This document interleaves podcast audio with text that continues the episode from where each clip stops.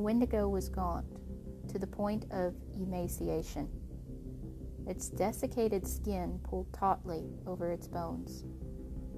With its bones pushing out against its skin, its complexion the ash gray of death, and its eyes pushed back deep into their sockets.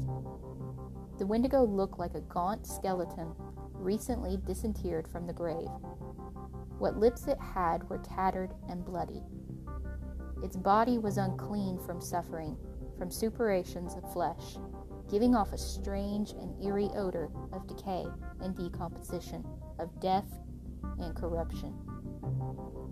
Basil Johnston, Ojibwe teacher and scholar, Ontario, Canada.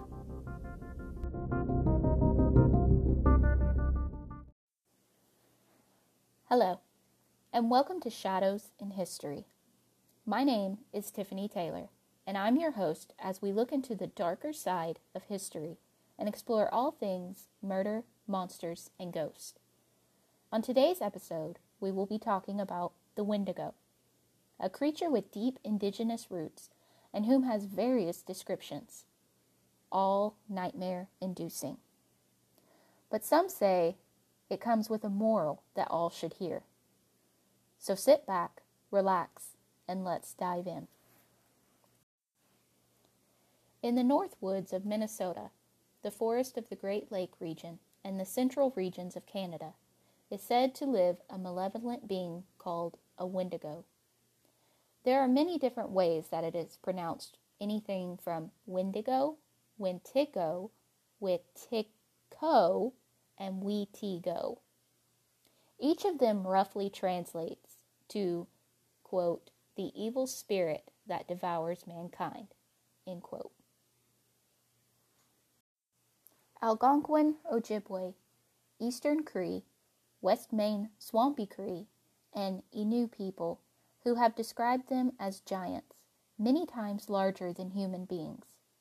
Although descriptions can vary somewhat, Common to all these cultures is the view that the Wendigo is a malevolent, cannibalistic, supernatural being that is strongly associated with winter, the north, coldness, famine, and starvation. The Algonquin legend describes the creature as, quote, a giant with a heart of ice. Sometimes it is thought to be entirely made of ice. Its body is skeletal and deformed, with missing lips and toes. The Ojibwe describe it as, quote, It was a large creature, as tall as a tree, with a lipless mouth and jagged teeth.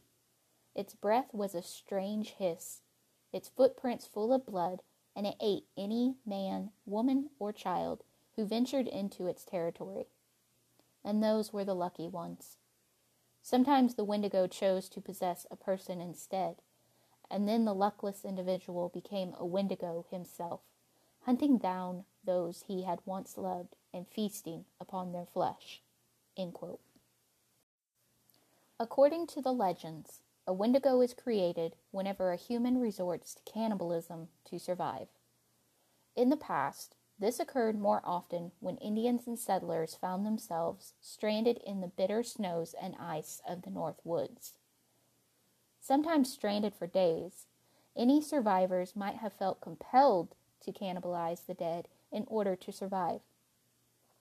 Other versions of the legend cite that humans who display extreme greed, gluttony, and excess might also be possessed by a wendigo. Thus, the myth served as a method of encouraging cooperation and moderation.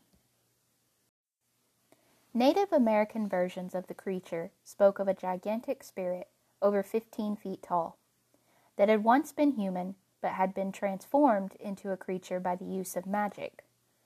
Though all of the descriptions of the creature vary slightly, the Wendigo is generally said to have glowing eyes, yellow fangs, terrible claws, and overly long tongues. Sometimes they are described as having sallow, yellowish skin, and other times depicted to be covered with matted hair. The creature is said to have a number of skills and powers, including stealth, is a near perfect hunter, knows and uses every inch of its territory, and can control the weather through the use of dark magic. They are also portrayed as simultaneously gluttonous and emaciated from starvation. Wendigos are said to be cursed to wander the land, eternally seeking to fulfill their ferocious appetite for human flesh, and if there is nothing left to eat, it starves to death. The legend lends its name to the disputed medical term Wendigo psychosis, which is considered by some psychiatrists to be a syndrome that creates an intense craving for human flesh and fear of becoming a cannibal. Ironically, this psychosis is said to occur within people living around the Great Lakes of Canada and the United States. Wendigo psychosis usually develops in the winter in individuals who are isolated by heavy snow for long periods. The initial symptoms are poor appetite, nausea, and vomiting. Subsequently, the individual develops a delusion of being transformed into a Wendigo monster. People who have had Wendigo psychosis increasingly see others around them as being edible.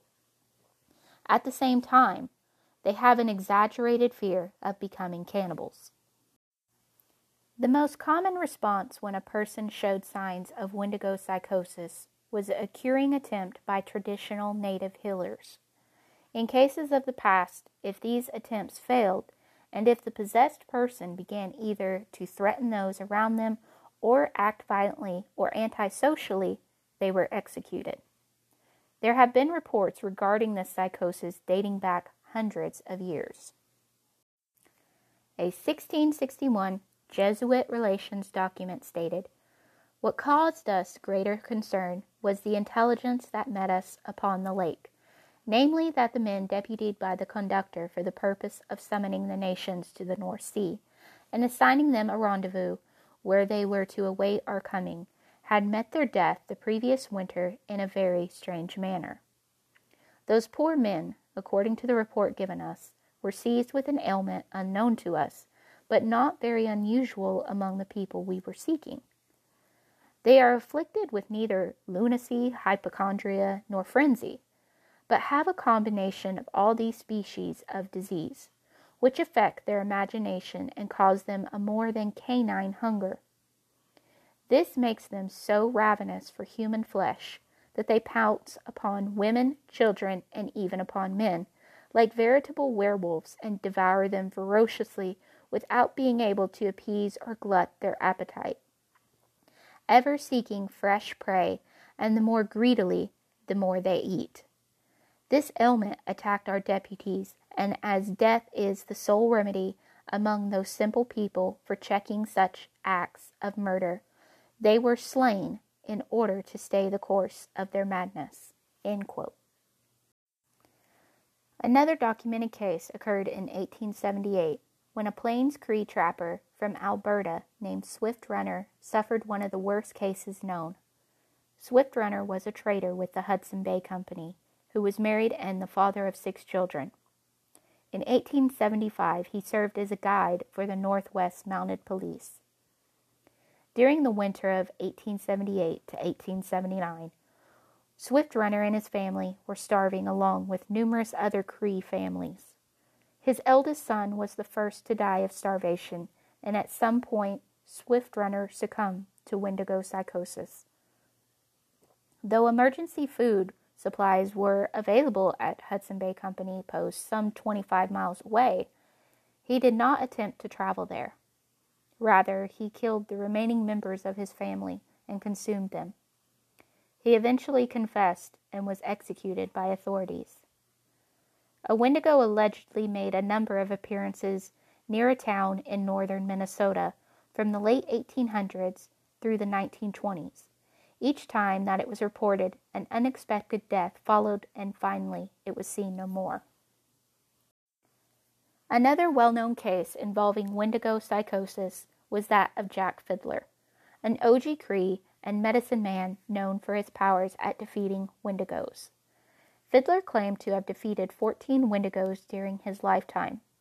Some of these creatures were said to have been sent by enemy shamans, and others were members of his own band who had been taken with the insatiable, incurable desire to eat human flesh. In the later case, Fiddler was usually asked by a family member to kill a very sick loved one before they turned Wendigo. Fiddler's own brother, Peter Flett, was killed after turning Wendigo when the food ran out on a trading expedition.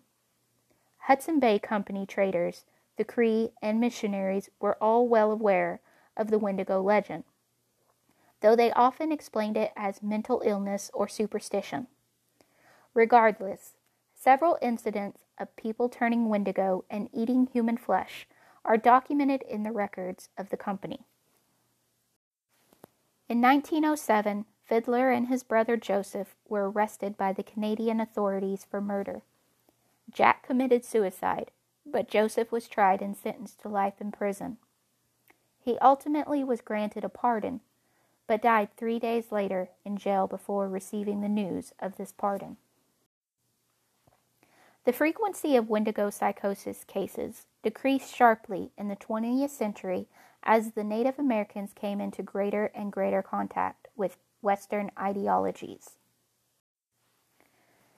However, Wendigo creature sightings are still reported, especially in northern Ontario near the cave of the Wendigo and around the town of Kenora, where it has allegedly been spotted by traders, trackers, and trappers for decades. There are many who still believe that the Wendigo roams the woods and the prairies of northern Minnesota and Canada. Kenora, Ontario, Canada, have been given the title of Wendigo capital of the world by many. Sightings of the creature in the area have continued well into the new millennium. Most recently, in 2019, mysterious howls in the Canadian wilderness led some to question whether they were caused by the infamous man beast. One hiker who was present said, quote, I've heard many different animals in the wild, but nothing like this. End quote.